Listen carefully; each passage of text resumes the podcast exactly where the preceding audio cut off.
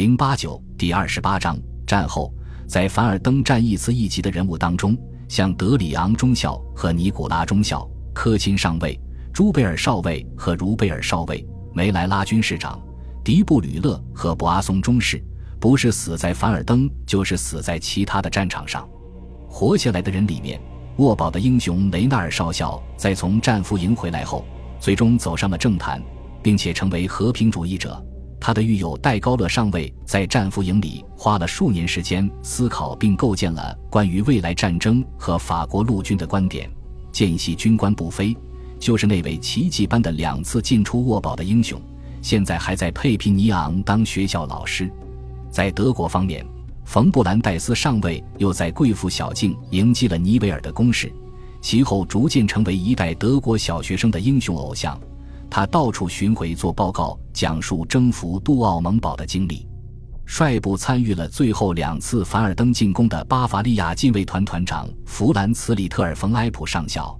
战后成为自由军团最早的组织者之一，还在希特勒处于慕尼黑奋斗的早期资助过他。后来被任命为纳粹党殖民政策部的负责人。施密特·冯·克诺贝尔斯多夫于1916年被派去东线指挥一个军。此后，很少有人听到过关于他的消息。就我们所知，战后很多德国评论家责难他是凡尔登灾难的罪魁祸首，但他从未回应过。冯茨维尔将军注意到，法金汉在凡尔登战役后离开最高统帅部的时候，头发全白了。之后，法金汉曾有过一小段胜利的时刻。他婉拒了皇帝任命他为驻奥斯曼帝国大使的提议，那是对一名宠臣的安慰奖。转而出任第九集团军司令，率领部队打了一场事先计划周详的漂亮仗，以闪电般的速度击败了罗马尼亚人。罗马尼亚崩溃后，他被派去重整奥斯曼帝国在巴勒斯坦的败军。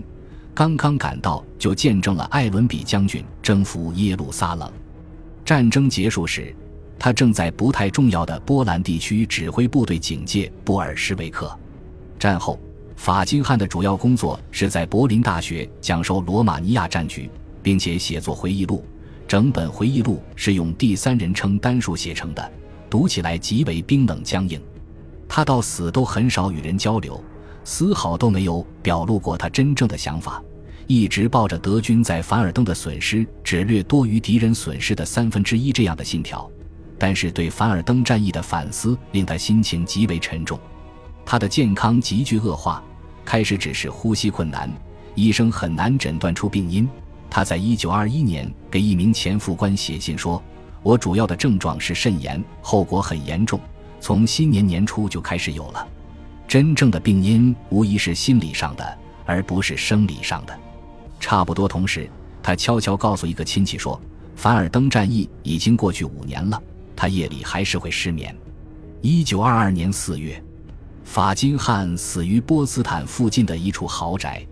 皇太子比法金汉活得长得多，似乎也一辈子都被凡尔登战役的幽灵困扰着。他在荷兰流放期间发现，连荷兰人都在背后叫他那个德国佬凡尔登的屠夫。他在维林根维肯区的一所废弃的牧师小屋度过了灰暗的五年时间，经常穿着马裤和蓝木头鞋，戴一顶尺码过大的布帽。看上去古怪之极，他祈求远房表叔英王乔治五世给予救济，可怜的说自己流放的住所连个浴室都没有。一九二三年，支持霍亨索伦皇朝复辟的朋友把他偷运进德国，但复辟没有成功。皇太子不谨慎地跟纳粹党有所勾连，其后他凭着自己敏锐的洞察能力，在那个时代就已经感觉到纳粹会把德国领向何方。所以很快就和纳粹划清了界限，在整个纳粹当权和第二次世界大战期间，他都住在德国，过着退隐的生活。一九四五年五月，他在林道被法国第一集团军逮捕，皇太子请求见一见指挥官德拉特尔德塔西尼将军，要求放他回家，因为他从来没参与过第二次世界大战。德塔西尼年轻时曾作为一名连长，在凡尔登经历了一九一六年那些最艰难的日子。他对法国从德国那里所受的所有苦难记忆犹新。无疑还记着他在莫兹河高地上和皇太子打仗的日子，因此以非常冷淡的语调回应道：“阁下，我提醒您，您的名字在战犯名单上高居前列，没被枪毙算您运气。”皇太子随即被释放了，但他直到死都记着这次所遭受的极端侮辱。他死于六年后的一九五一年七月，两天后，他当年的对手贝当元帅也死于狱中。终其余生，他都和最后一任情妇一位离了婚的女发型师、前皇室女官待在一起，生活赤贫。在凡尔登战役的主要人物中，我们没有交代结局的，只剩下贝当了。但他后来漫长的、充满悲剧性的生涯和凡尔登战役的长远影响交织在一起，容我单独详细叙述。凡尔登战役的影响并未随着1918年大战结束而消失。虽然法金汉没能让法国屈服，但具有讽刺意味的是，正是凡尔登战役导致了法国1940年的战败。这点是第一次世界大战中其他任何孤立事件所不能比拟的。我们知道，凡尔登战役在战争艺术的发展中创造了很多个第一次，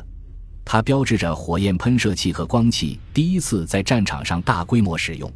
它第一次证明了一支军队可以完全依赖公路运输进行补给。它还催生了真正意义上的空军。在战术方面，德军在凡尔登完善了他们的步兵渗透战术。后来，他们在1918年3月更大规模地运用这一战术，给高伏的英国第五集团军带来了毁灭性的打击。而法军完善了徐进弹幕战术。可是一九一七年第二次运用时的效果令人失望。但是凡尔登战役真正的影响力要到一九一八年以后才显露出来，那时候完整的伤亡名单已经被披露，全世界的军事思想家就一个观点取得了共识：绝不能像这次战争一样来打未来的战争。他们的分歧集中在应该如何不同这个方法问题上，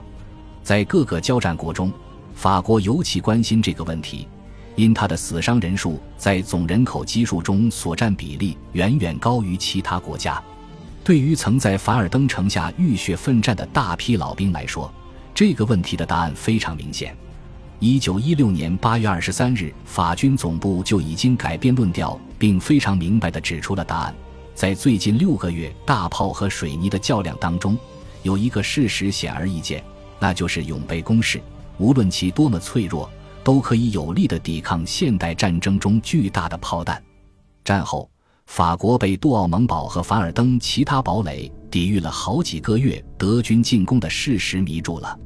雷纳尔少校给好几本军事理论著作作序，指出让士兵在野外战斗是疯狂的，回忆了他手下那些士兵如何像斯巴达王列奥尼达的三百勇士一样死守沃堡，并挡住了德军的整个攻势。贝当在自己著作《凡尔登战役》的附录当中明确指出：“如果我们从一开始就对我们军事工程师的技术有信心，凡尔登的战斗就会呈现出完全不同的态势。杜奥蒙堡如果能像他本应的那样得到很好的防守，就绝不会陷落。从一开始，他就能打击德国人的野心。防御工事，即便只有一点点防御工事，都可以为胜利做出极大贡献。”贝当将新理论系统化了。战后的所有法兰西元帅当中，没有人比贝当在全军中享有更普遍的威望和爱戴。尽管开战时的他还只是一名超龄上校，福煦年龄太大，很快淡出了公众视野。仍然老当益壮的贝当，在此后二十年中的大部分时间里，都是法国军事思想的主要仲裁者。他先是担任陆军总监，后来又任职陆军部长。曾反复强调他最喜欢的格言：“你不能用人跟物质对抗，应该依靠人来利用物质，这才是作战的正确方式。”他承诺，法国的青年再也不会被迫做出那样的牺牲了。他早在1922年就呼吁建造一堵能够永久性抵御那个不安分的传统敌人的法兰西墙。他心目中这堵墙的设计理念不断发展，它将不再是数个杜奥蒙堡的集群。甚至也不是众多杜奥蒙堡组成的一条防线，因为法军的四百毫米大炮已经证明，即便杜奥蒙堡也是可以被摧毁的。它应该主要是一条由可伸缩的炮塔组成的连续防线，炮塔之间将建起地下通道加以连接，这些通道深入地下，任何炮弹都打不到。多年来，法国政府收入拮据，建造这座长城的成本太高，贝当没法说服政府掏钱。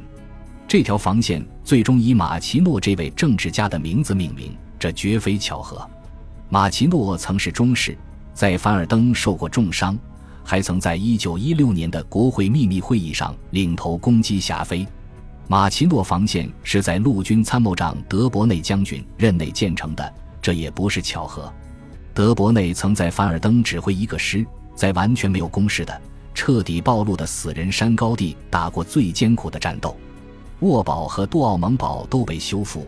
还被加建了更多的侧射炮塔和机枪塔。将作为现存的堡垒被包括进马奇诺防线。在下一场战争的威胁迫近之时，有一名法国军事理论家宣称：“本集播放完毕，感谢您的收听，喜欢请订阅加关注，主页有更多精彩内容。”